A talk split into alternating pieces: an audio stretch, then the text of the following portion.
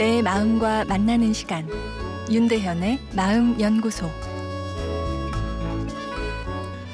안녕하세요. 월요일 윤대현의 마음 연구소입니다.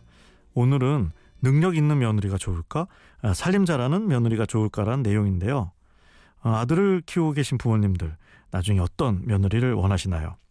한 결혼 정보 회사에서 예비 시어머님들을 대상으로 조사했더니 어, 능력을 반영하는 연봉이 4위로 8%였고요.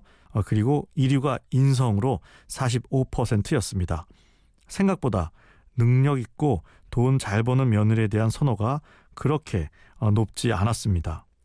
인성이라는 것이 곧 살림 잘하는 며느리를 뜻한다고는 볼 수 없지만 여전히 시어머니들은 사회에서 잘 나가고 인정받는 며느리보단 남편 잘 내조하고 시부모 공경하고 자식들 잘 키우는 며느리를 원하고 있음을 간접적으로 어, 보여주는 결과입니다.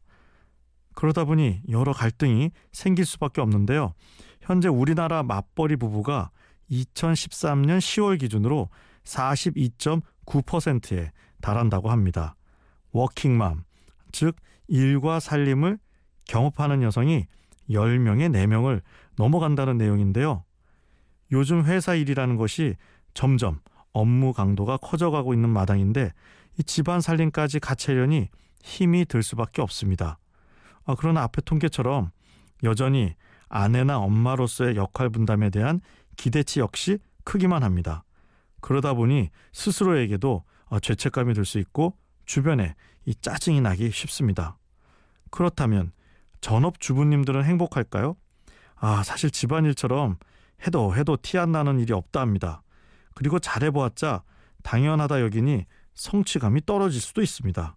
그래서인지 전업주부 중 내일을 갖고 싶다는 사람이 80%를 넘어간다는 아, 통계 자료도 있는데요. 살림 잘하는 전업주부들도 마음이 편치 않은 것이죠. 그런가 하면 어르신들도 고생입니다. 일하는 딸, 며느리가 많아지다 보니 손주를 엄마처럼 돌보는 경우가 생기게 됩니다. 아, 요즘 문화센터에는 육아 강좌를 듣는 어르신들이 많다고 하는데요. 이렇게 살펴보니 상황이 다른 세 여성들이 모두 힘든 상황입니다.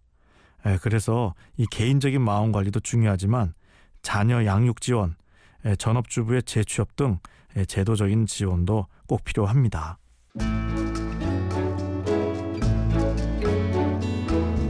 윤대현의 마음연구소 지금까지 정신건강의학과 전문의 윤대현 교수였습니다.